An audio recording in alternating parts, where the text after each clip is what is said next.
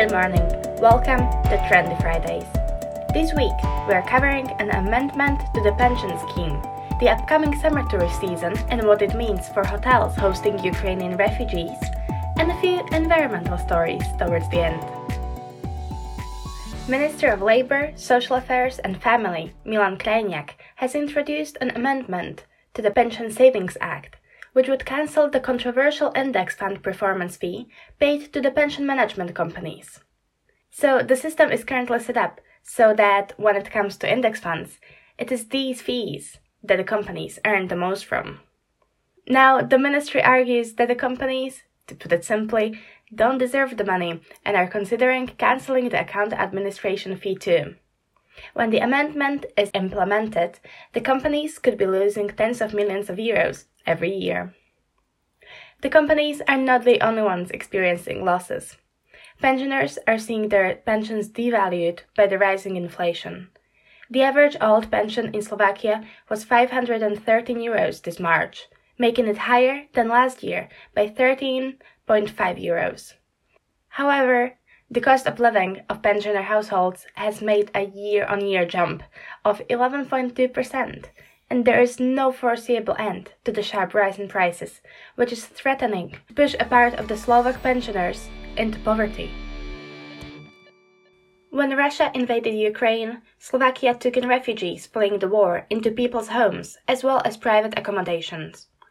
Now, the tourist summer season is just around the corner, and hoteliers are becoming increasingly worried about their profits.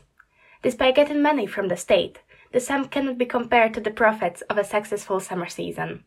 On top of that, the accommodation providers have to deal with the aftermath of the pandemic, the rising energy costs, and steep interest rates on their loans. In May last year, many tourist accommodations were sold out for the holiday months. This year, they still have about half of their capacity free. They're also noticing a shortening of stays, which could be a result of the rising cost of living or an effort to save money. Roman Mikulec, Minister of the Interior, said that the Integration Commission for Ukrainian refugees is dealing with the shortages of long-term accommodation. This week, the Ukrainian President Volodymyr Zelensky gave a video speech in the Slovak parliament thanking the country for the solidarity and help it is extending to Ukraine. He also invited the Slovak president Zuzana Čaputová to visit Ukraine. She said she wants to come, but it needs to be with a specific purpose or goal, not just for war tourism. Now, in other news from Slovak tourism, Minister of Economy Richard Sulík said that the plan to shoot three episodes of the German reality show The Geissens, following the life of a German millionaire family, should be a great advertisement for Slovakia and its tourist industry when it comes to Slovak tourists, new polling show that new pollings show that most Slovaks are planning to stay in the country for the holidays. Only a fourth want to go abroad.